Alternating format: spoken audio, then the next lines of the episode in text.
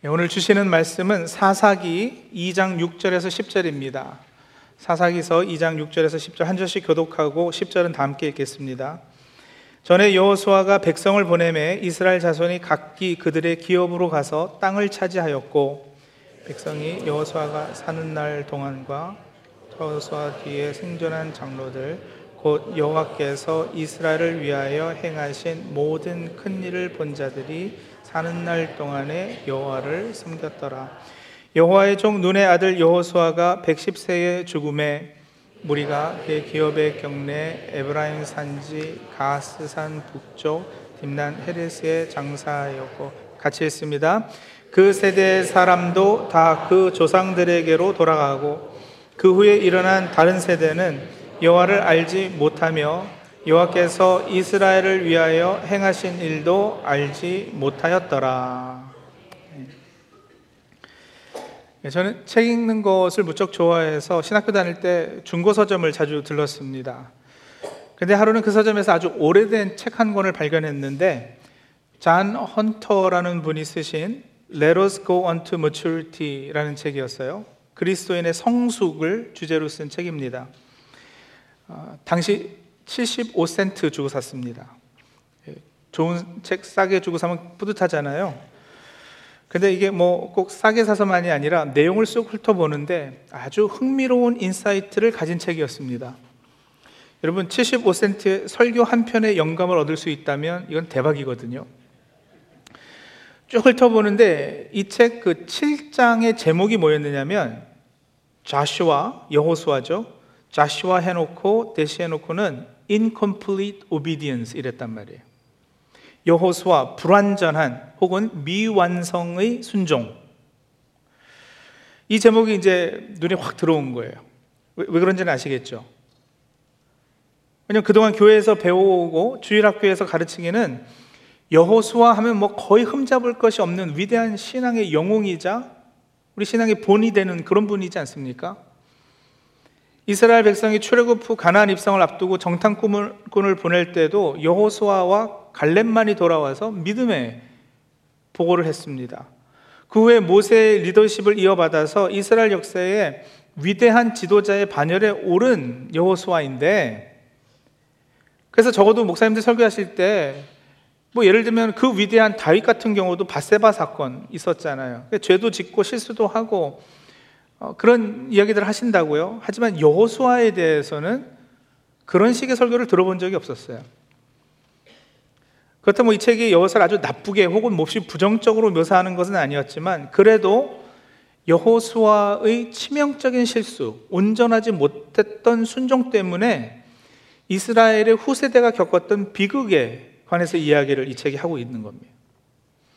여호수아면 무조건 다 좋은 것으로 알고 있었던 여호수아는 전혀 아무런 잘못도 실수도 없었던 것으로 알고 있던 저의 당시 성경 이해 수준이 정면으로 도전받았던 거예요.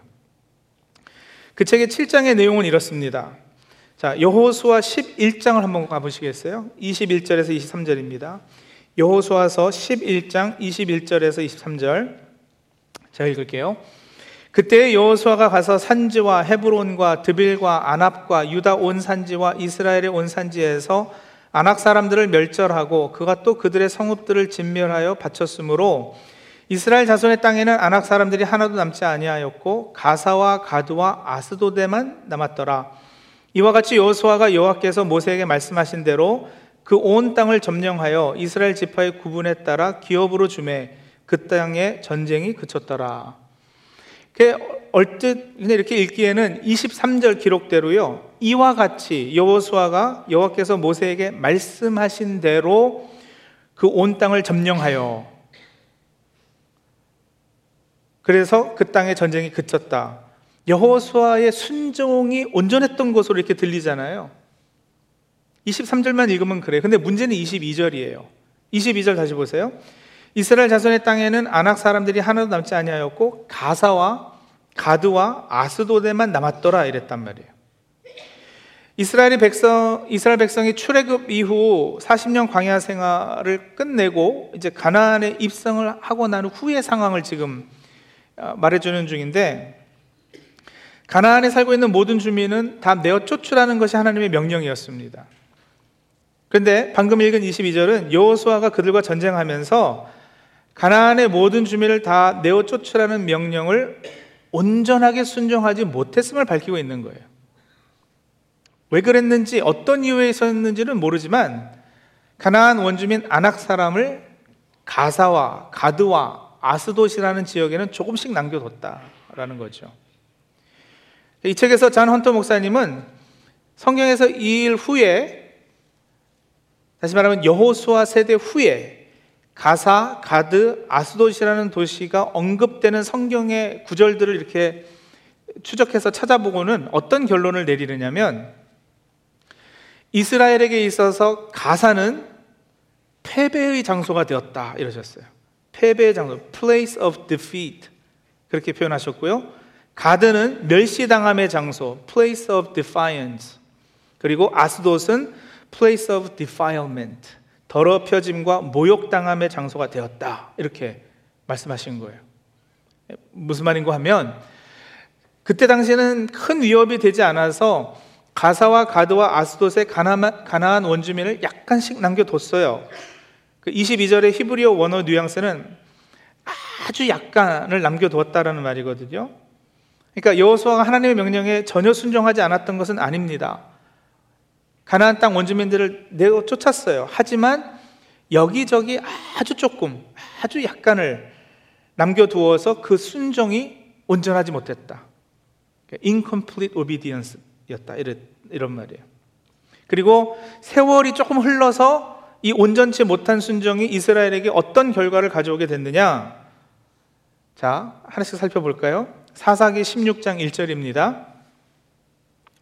세월이 좀 지났어요. 그죠? 사사기 16장 1절 가니까 삼손이 어디에 가서요? 가사에 가서 거기서 한 기생을 보고 그에게로 들어갔더니 삼손 이야기 잘 아시죠? 하나님께서 들어쓰신 사사 삼손이 기생에게 빠져서 큰 일을 그르치는 것을 보는데 그 기생이 어디 출신이냐? 가사 출신이라. 여호수아 때 약간 남겨두었던 가나안 주민의 후손이에요. 가사 출신 기생 때문에 이스라엘이 패배를 맛봅니다. 지금도 뉴스에 팔레스타인 가자 지구에 대해서 간혹 들으시잖아요. 팔레스타인 자체 자치 정부의 통치 구역인데 그곳에서는 늘 이스라엘과 팔레스타인이 싸우고 있어요. 그 가자 지구 할 때 가자가 성경의 이 가사예요. 자, 그리고 이제 사무엘상 17장 4절이요. 사무엘상 17장 4절. 블레셋 사람들의 진영에서 싸움을 도두는 자가 왔는데 그의 이름은 골리앗이요 가드 사람이라. 그의 키는 여섯 규빗 한 뼘이요. 이스라엘을 멸시하고 하나님의 이름을 욕보였던 골리앗이 어디 출신이요? 가드 사람이라. 가드에 조금 남겨둔 그 사람들 후손 중에서 골리앗이 나와서 하나님의 백성을 멸시하는 거예요. 그리고 한 군데 더요. 사무엘상 5장 1절입니다. 블레셋 사람들이 하나님의 괴를 빼앗아 가지고 에벤에셀에서부터 어디요? 아스돗에 이르니라. 하나님의 괴는 하나님의 임재를 상징합니다. 그러니까 다시 말하면 이스라엘이 결국에는 하나님의 임재를 빼앗겨 버렸다라는 거예요. 블레셋 사람들에게. 그래서 그 괴는 아스돗으로 옮겨져 버려요. 아스돗은 여러분 나중에 이스라엘이 나라를 세우고 다윗이 통치했잖아요.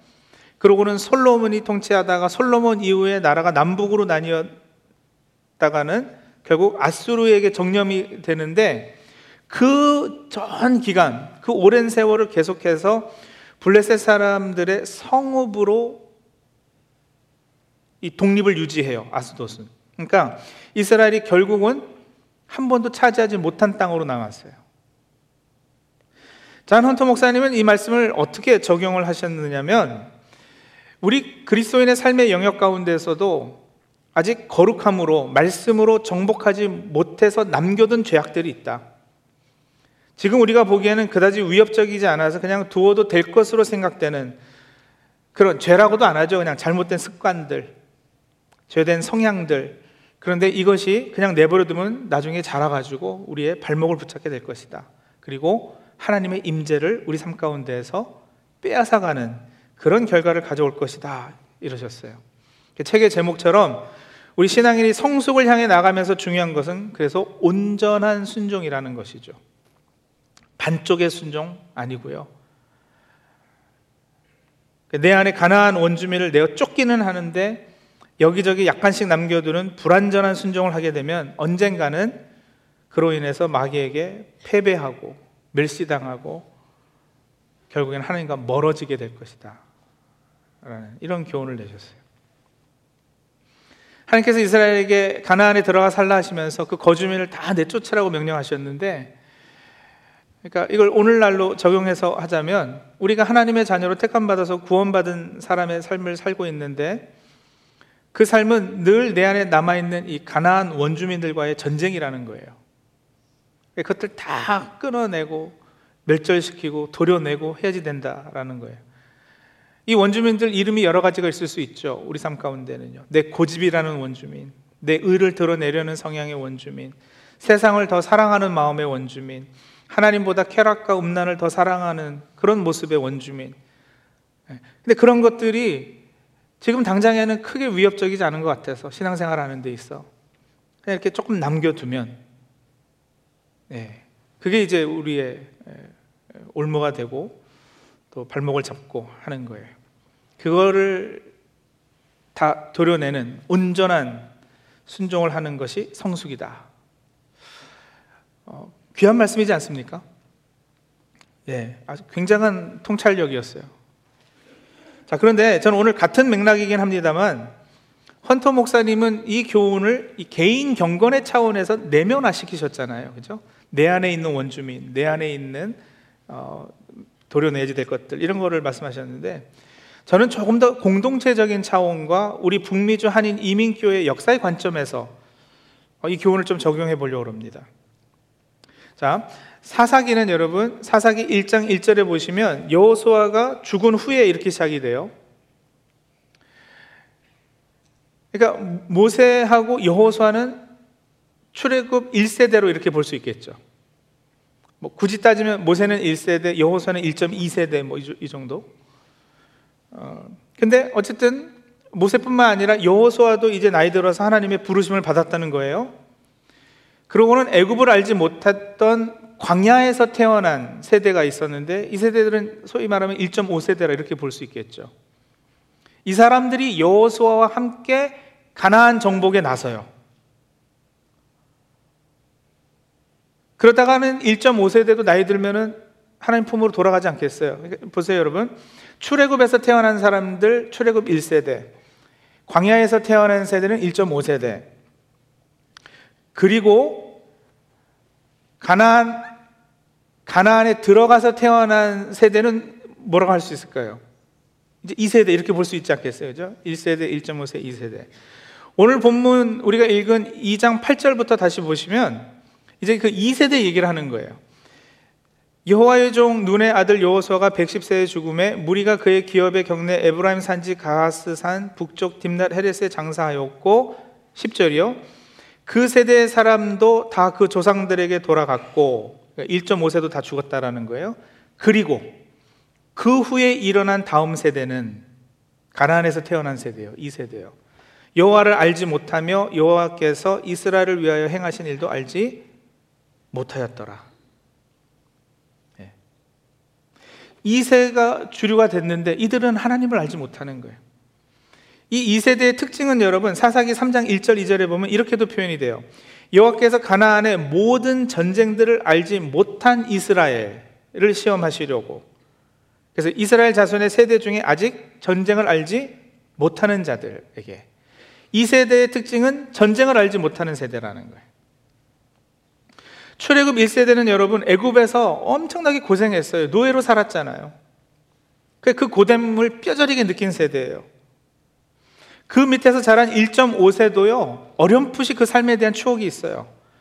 그리고 일단 광야에서 부모님들과 함께 고생했어요. 광야에서 헐벗고 줄이고 독사와 전갈의 위험과 장막을 쳤다가 걷었다가 안정되지 못한 이 삶의 어려움을 알고 또 적이 언제 어디에서 쳐들어올지 몰라서 늘 불안해하는 그런 삶을 몸소 체험한 세대예요. 그리고 광야에서 이스라엘을 가로막았던 자들하고 전쟁도 해본 경험이 있어요. 아말렉과의 전쟁 기억하시죠? 모세가 산꼭대기 올라가서 손을 들고 기도하고 여호수아는 군대를 이끌고 1.5세대들을 대표해서 데리고 아말렉과 전쟁했잖아요. 그죠? 그 싸움에서 이기고 여호와 니시라 이런 고백을 한단 말이에요.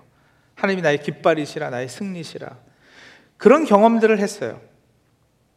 그래서 출애굽 1세대와 1.5세대는 출애굽의 감격과 감동을 가지고 있었고 광야에서 만나로 먹이시고 불기둥 구름기둥으로 인도하시는 하나님을 의지하고 따르는 법을 삶을 통해서 배웠고 그래서 이들의 기도가 뜨거웠어요. 간절했거든요. 왜냐면 삶이 치열했으니까. 삶이 치열한 만큼 믿음도 역동적이었어요. 그런데 이제 가나안에서 태어난 이 2세대가 여러분 이게 이제 상황이 달라진 거예요. 오늘 본문 2장 10절에 보면 분명히 표현을 이렇게 하고 있어요. 그 후에 일어난 다른 세대. 다음 세대라고 그러지 않고 다른 세대라고 그랬단 말이에요. 다음 next generation이 아니라 another generation. 원문으로도 그렇게 돼 있나 살펴봤더니 진짜 그래요. another generation이라고 해서. 여러분, 다음하고 다른의 차이가 뭐예요? 다음은 전 세대와의 연결고리가 있는 거고요. 다른은 전 세대와 단절됐다라는 거잖아요. 세번역 성경은 새로운 세대가 일어났다라고 번역을 했는데 다른 세대가 더 정확한 번역이고요. 하지만 새로운 세대도 그 의미를 잘 살렸어요. 전과는 다른 그죠? 새로운 세대. 그리고 이 세대는 하나님을 알지도 못했고 하나님께서 이스라엘을 돌보신 일도 알지 못했다. 여기서 알다라는 것은 객관적인 알미 아니라 이, 이 친밀감, 결속을 통한 실질적 알미거든요. 다시 말하면 이 2세대가 여호와의 하나님에 대해서 알고 있었느냐? 알기는 알죠. 그죠? 그런데 제가 손예진이 알고 아이유 아는 것 같이 알았을 거예요. 제가 뭐 손예진이하고 아이유를 직접 보기를 했을까요? 말을 한번 섞어봤을까요? 그런 일 없어요. 아는데 몰라요. 무슨 얘기인지 아시겠죠? 이 2세들이 하나님을 알았어요. 그러나 몰랐어요. 깊이 사귀지 못하고 의존하고 믿고 따르고 신뢰하고 이런 건 하지 못했어요. 그냥 부모님의 하나님, 부모님들이 옛날에 고생하실 때 좀 뭐 도와주신 그런 신 정도로 알고 있었던 거예요. 그렇게 하나님을 모르는 세대였기 때문에 여러분, 오늘 우리가 2장 10절까지 읽었는데 사사기 2장 11절 이어지는 11절에서 13절에 보면은 그래서 이제 이런 일이 벌어져요. 11절에서 13절입니다. 이스라엘 자손이 여호와의 목전에 악을 행하여 바알들을 섬기며 애굽 땅에서 그들을 인도해 내신 그들의 조상들의 하나님 여호와를 버리고 다른 신들 곧 그들의 주위에 있는 백성의 신들을 따라 그들에게 절하여 여호와를 진노하게 하시게 하였으되 곧 그들이 여호와를 버리고 바알과 아스다롯을 섬겼으므로 바알은 풍요의 신이에요. 가나안 원주민들이 섬기던 신이에요. 바알의 아내가 아스다롯입니다. 출애굽의 구원을 베풀어 주신 하나님은 잊어버리고 주변 민족들의 신들인 바알과 아스다롯을 쫓았어요.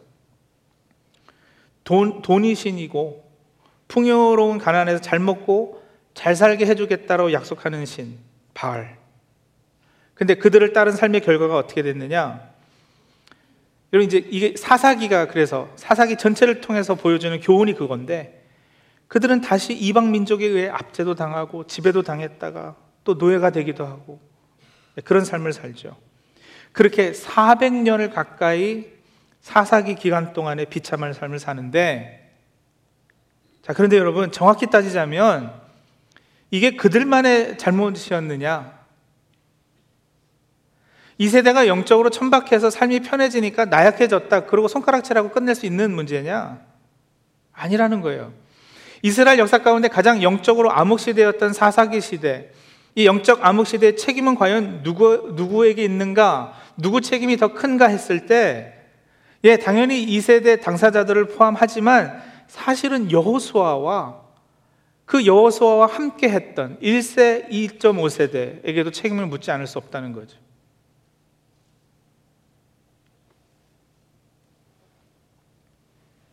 오늘 읽은 사사기 2장 전반부도 보시면 2절 3절에 하나님께서 여호수아에게 계속 이 말씀을 하셨어요. 너희는 이 땅의 주민과 언약을 맺지 말며 그들의 재단들을 헐라하였거늘 너희가 내 목소리를 듣지 아니하였으니 어찌하여 그리하였느냐 그러므로 내가 또 말하기를 내가 그들을 너희 앞에서 쫓아내지 아니하리니 그들이 너희 옆구리에 가시가 될 것이며 그들의 신들이 너희에게 올무가 되리라 하였노라. 이게 여호수아에게 주셨던 말씀이거든요. 여호수아 세대에게. 그리고 사사기 1장 후반부에는 여러분 사사기 시대가 왜 암흑 시대였는가를 설명하기 위해서 이 여호와 세대의 순종이 불완전했다, 인컴플리트했다라는 것을 증명하기 위해서 1장 후반부에 보시면 하나님의 명령이 온전하게 실현되지 못했음을 계속 지적해요. 1장 19절이요. 골짜기의 주민들은 철병거가 있으므로 그들을 쫓아내지 못하였으며 21절 베냐민 자손은 예루살렘에 거주하는 여부수 족속을 쫓아내지 못하였으므로 27절 마을들의 주민들을 쫓아내지 못함에 가나안 족속이 결심하고 그 땅에 거주하였더니 28절 가나안 족속에 노역을 시켰고 다 쫓아내지 아니하였더라 29절 가나안 족속을 쫓아내지 못함에 30절, 31절, 32절 계속해서 똑같은 것을 지적하는 거예요. 이 여호와 세대의 온전치 못한 순종.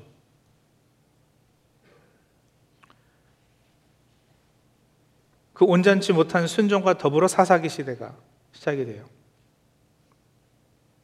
그리고 지금껏 말씀드렸듯이 그것은 후세대에 아주 끔찍한 결과를 가져오고 맙니다. 저는 이 말씀을 오늘 우리 이민교회에 주시는 원인으로 봤습니다. 이 교훈을 우리 상황에 한번 그대로 한번 적용을 해볼까요? 여러분, 우리 한인 이민 1세대는 말하자면 출애굽해서 주로 광야에서 고생한 세대예요. 전쟁을 경험한 세대예요. 그죠? 이민 와서 물 설고 낯 설고 말 안 통하고 그래도 새벽부터 일어나서 가게 문 열고 밤늦게까지 일하고 토요일 주일이 따로 있나요? 주일날 이른 아침에 예배 얼른 왔다가 다시 가서 또 문 열고 그렇게 치열하게 이민의 삶이라는 전투를 체험한 세대예요.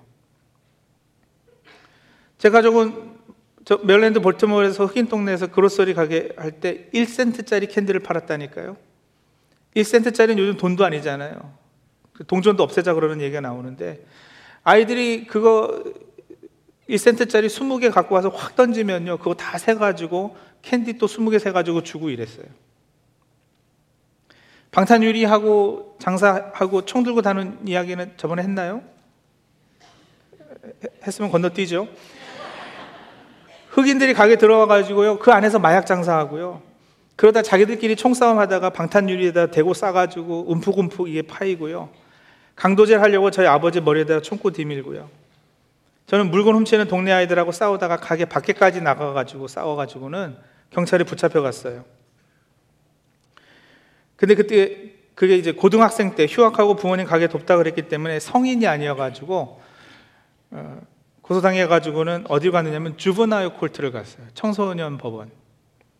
가게 안에서 싸우면 정당 방위가 인정이 되는데 밖에까지 나간 건 그건 정당 방위가 아니라고.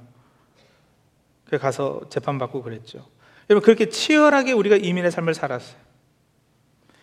중학교 때 이민 와가지고 겨우 1, 2년 됐을 때 무슨 영어를 하겠어요, 그죠? 한국에서 겨우 I'm, I'm a boy 이거 배우고 와가지고는 학교 가서도 못 알아들어가지고 스트레스 팍팍 받고 있던 때인데 부모님들은 그래도요 영어는 제가 더 낫지 싶으셨는지 무슨 뭐 비리 날라오거나 예? 어디 전화해야 되거나 하면은 꼭 저를 시키시는 거예요. 변호사 만나고 공공서 가고 할 때마다 저를 앞세워서 갔어요. 근데 여러분 어렸을 때 그게 얼마나 스트레스 됐는지 몰라요. 무슨 일이 잘 안 되면 내가 통역을 잘못해서 일이 잘 안 됐나. 변호사 만나가지고 일이 안 된 적이 있거든요.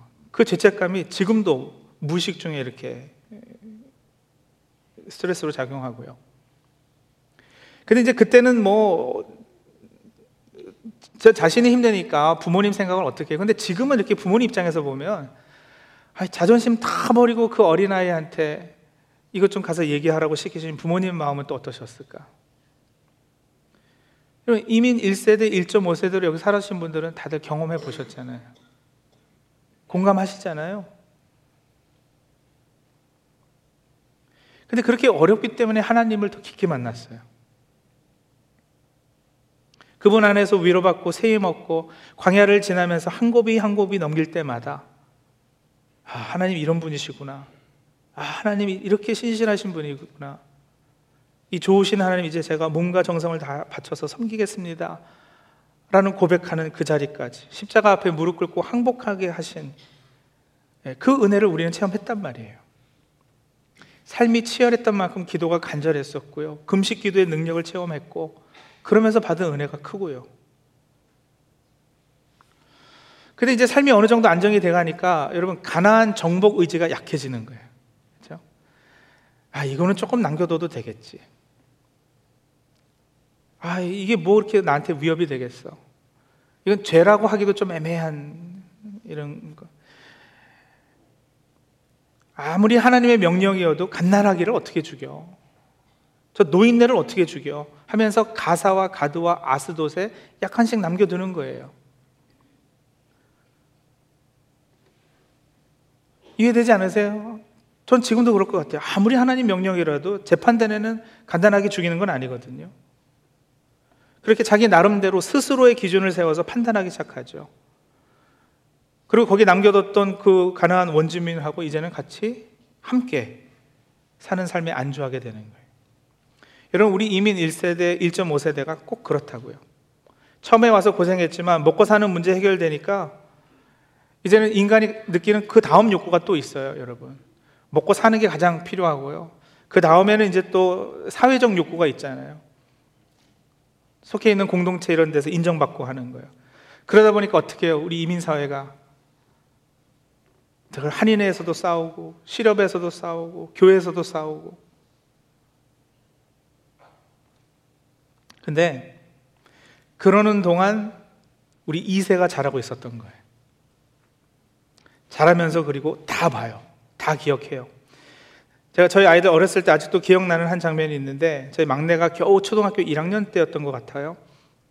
하루는 무슨 말을 해서 제가 충격을 받았느냐면 자기가 더 어렸을 때, 그러니까 초등학교 1학년 정도의 이야기를 했으니까 아주 더 어렸을 때 얘기를 하는 거예요. 언젠가 아빠가 엄마를 울려서 엄마가 아빠랑 안 자고 자기 침대에서 자기랑 잤다고. 저는 기억이 없어가지고 언제 그랬냐고. 근데 언제 그랬다고 정확히 기억을 해요. 아이들이 다 보는 거예요. 다 알아요. 별로 크게 생각하지 않았는데 아내와 저는 싸워도 아이들 앞에서는 크게 소리 내서 싸우지 않거든요. 나름의 싸울 때 룰을 정했어요. 여러분 부부 싸움 할 때 룰을 정하시고 하시면 참 좋습니다. 아이들 앞에서 큰 소리 내지 않는다.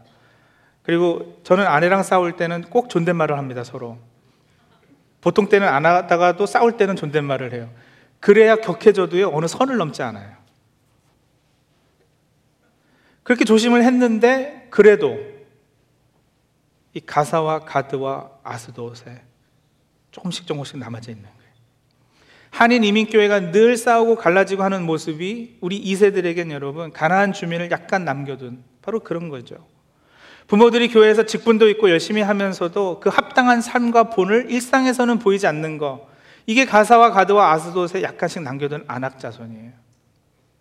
교회 끝나고 집에 가면서 차 안에서 목사 욕하고 장로 욕하고 교회가 이러니 저러니 하는 것이 다 가사와 가드와 아스돗에 약간 남겨둔 가난한 원주민이에요. 교회에서 전도사님은 목소리 높여서 타인 정도 사랑해야 한다고 설교했는데 차 타고 집에 가면서 아버지가 깜둥이가 어쩌고 저쩌고 하면 그 한마디로 다 끝나는 거예요. 그게 가사와 가드와 아스돗에 남겨두는 안악자손이에요. 그리고 거기서 훗날에 삼손을 유혹할 기생이 나올 것이고요. 하나님을 욕할 골리앗이 나오고 결국에는 우리 자녀의 삶에서 하나님의 임재를 거두어 갈 것입니다. 성도님들 워닝이에요. 한동안 1세대와 2세대가 공존하는 때가 있어요. 전쟁을 체험한 세대와 전쟁을 모르는 세대가 공존하는 때가 있어요. 그때가 복잡하고 혼돈의 때인 건 분명해요. 왜요? 1세대, 2세대, 세대 차이를 넘어서 세대 갈등, 세대 대립의 현상까지도 보이는 게 현실이잖아요. 언어가 다르죠. 문화가 다르죠. 가치가 다르죠. 배운 교육이 달라요. 그래서 2세대는 좀 잘하면은 자꾸 독립하려고 그러고 같은 교회에 있다가도 2세 교회는 자꾸 1세 교회랑 안 있겠다 그러고 같이 있기가 너무 힘들고 그러나 여러분 이 1세대와 2세대가 공존하는 그 잠깐의 때에 1세대가 감당해야 하는 하나님께서 주시는 사명이 있는 거 꼭 기억하실 수 있기를 바랍니다. 목사님 저희는 애가 없는데요. 저희 애들은 다 컸는데요. 네, 그런 이기적인 생각도 뛰어넘어서 우리 이민교회 시대적 사명을 잘 생각하셔야 돼요. 아이들 잘 키워서 좋은 대학 보내고 좋은 직장 잡아서 풍요롭게 잘 살면 그것으로 이민 성공하신 것으로 착각하셔도 안 돼요. 교회가 그저 그렇게 아이들 문제 안 일으키고 잘 자라게 도와줘서 하는 곳이 아니거든요. 그들이 참으로 섬기는 대상이 바뀌지 않으면 교회에서 자라는 아이들도 여전히 바알 신앙이고 아스다로 신앙을 할 거예요. 우리 세들이 예수 그리스도와 인격적으로 만나 교제하지 못하면 부모님들이 믿었던 신은 자신들과는 아무런 상관없는 아 그런 하나님이 있다고 예전에 들었어. 어릴 때 교회 다닐 때 어렴풋이 들은 것 같아. 그냥 그러면서 생활할 거예요. 여호수아와 그 세대가 참 잘한 것이 많지만 한 가지 후세대를 세우는 문제에 있어서는 실패했어요. 그 후세대를 생각하는 마음이 없었던 건 아니에요. 여호수아의 마지막 유언에도 보세요. 그 후손을 얼마나 걱정하는 마음이 묻어나는지. 그러나 여호수아도 알지 못하던 사이에 본인도 별로 심각하게 생각하지 않았던 가사, 가드, 아스돗에 약간 남겨둔 가나안 주민 그 불순종 그것이 그 후세대를 400년 동안 영적 암흑 시대에 살게 한 것입니다. 우리 한인 이민 1세대가 잘한 거 참 많아요. 엄청나게 희생하고 성전 건축해서 교회를 세웠고요. 우리는 모이기만 하면은 건물 세웠잖아요. 그죠? 믿음을 뜨겁게 지켜냈고요. 세계 선교에 열정적으로 헌신했고요.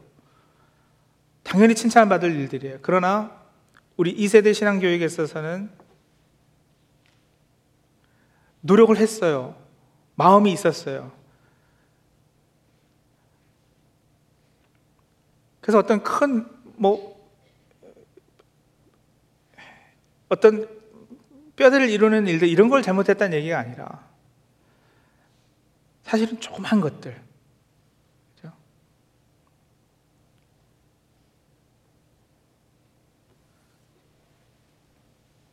말과 행동이 일치되지 않는 모습.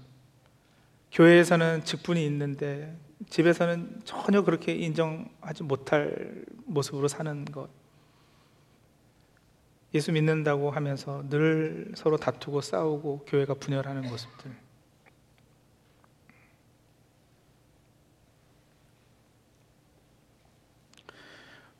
오, 오래된 통계지만요. 저쪽 LA의 바보라는 목사님이 벌써 20년 전에 낸 통계인데요. 아이들이 교회에서 자라서 대학을 졸업할 때까지 평균 2.5 교회 분열을 경험한다고 그랬어요. 한인, 한인 교회에서 자란 아이들이요. 그러니까 교회에서 쭉 자라서 대학을 졸업할 때까지 교회가 두 번 반 분열하는 모습을 봤다는 거예요, 평균. 그런 아이들이 신앙을 가지겠어요. 그러니까 여러분, 아직 1세대가 줄을 이루고 있는 지금, 아니 서서히 1.5세대 저 같은 사람이 이제 어른 세대가 된 지금 1세대와 1.5세대와 2세대가 아직 공존하고 있는 지금. 이, 이, 이, 제 길지 않아요. 우리 1세 어르신들 어, 시간이 많이 남지 않았어요. 치열하게 전쟁하며 살아온 세대 전쟁을 모르는 세대. 그들에게 돈도 아니고 건물도 아니고 땅도 아니고 신앙을 유산으로 물려주기 위해서 오늘 우리가 결단하고 행해야 될 것은 무엇인지. 예, 먼저는 하나님 앞에 온전하지 못한 순종을 하고 있지는 않은가? 이 문제부터 가지고 하나님 앞에 나가자고요. 큰 거 아닐 수 있어요. 아주 작은 거예요. 근데 그것으로 망치는 거예요. 말 한마디 아이들 보는 앞에서 가지는 신앙의 자세 교회에 대해서 내가 툭 던진 한마디 하나님에 대해 내가 어떤 자세를 가지고 살았는지 예, 이런 것들을 우리 이 가정의 달을 맞아서 심각하게 질문하고 반성하고 하나님 앞에 엎드리기를 소원합니다. 같이 기도하시죠.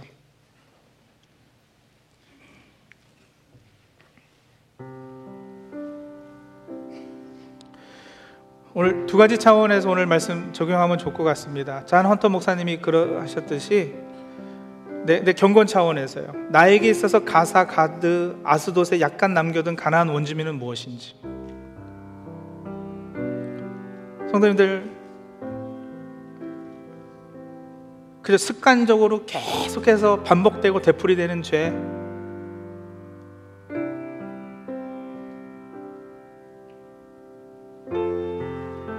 그리고 아예 그 정도는 뭐 아, 이거는 어쩔 수 없어. 하고 그냥 이렇게 남겨둔 것들. 또 내 인격이나 어떤 성품의 결함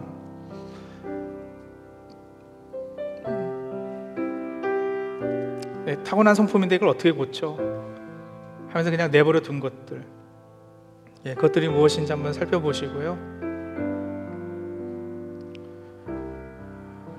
그것들을 다 쫓아내는 하나님의 명령에 다시 한번 순종하기를 작정하실 수 있길 바랍니다. 또 다른 차원이요. 교회 차원, 교계 차원에서 우리 자라나는 2세, 이제는 3세도 자라고 있는 뭐 적게는 저희 교회예요. 우리 찬양교회 1세, 1.5세 역할은 무엇이고 어떻게 다른 세대가 아닌 다음 세대 되게 할 것인지 내가 기도하고 협력할 부분이 무엇인지 하나님 알려주옵소서 하며 기도하는 네, 그런 시간 갖도록 하죠. 우리 잠시 기도하겠습니다.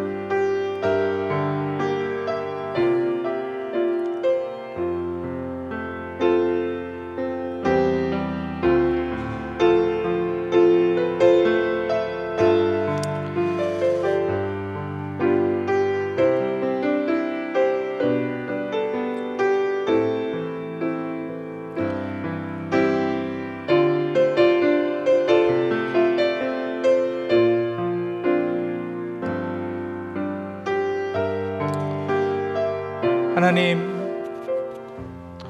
우리의 완전하지 못한 불순종으로 인해 우리 자녀 세대가 영적 암흑 기간을 지낼 수 있다라는 경고를 받았습니다. 하나님, 우리 신앙을 다시 살필 수 있도록 도와주시옵소서.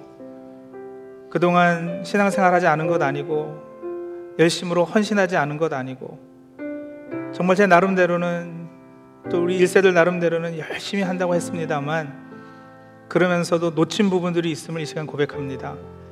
여기저기 약간씩 가나안 원주민 남겨둔 것들이 있습니다.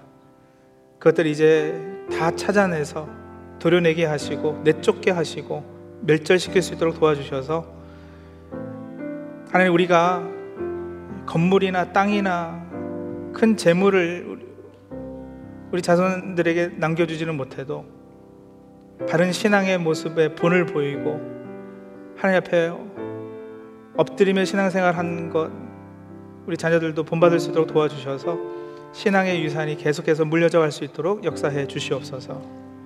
그렇게 다른이 아닌 우리 교회에서 자라는 후손들은 다음 세대 될 수 있도록 주님 은혜 베풀어 주시옵소서. 예수님의 이름으로 기도합니다. 아멘.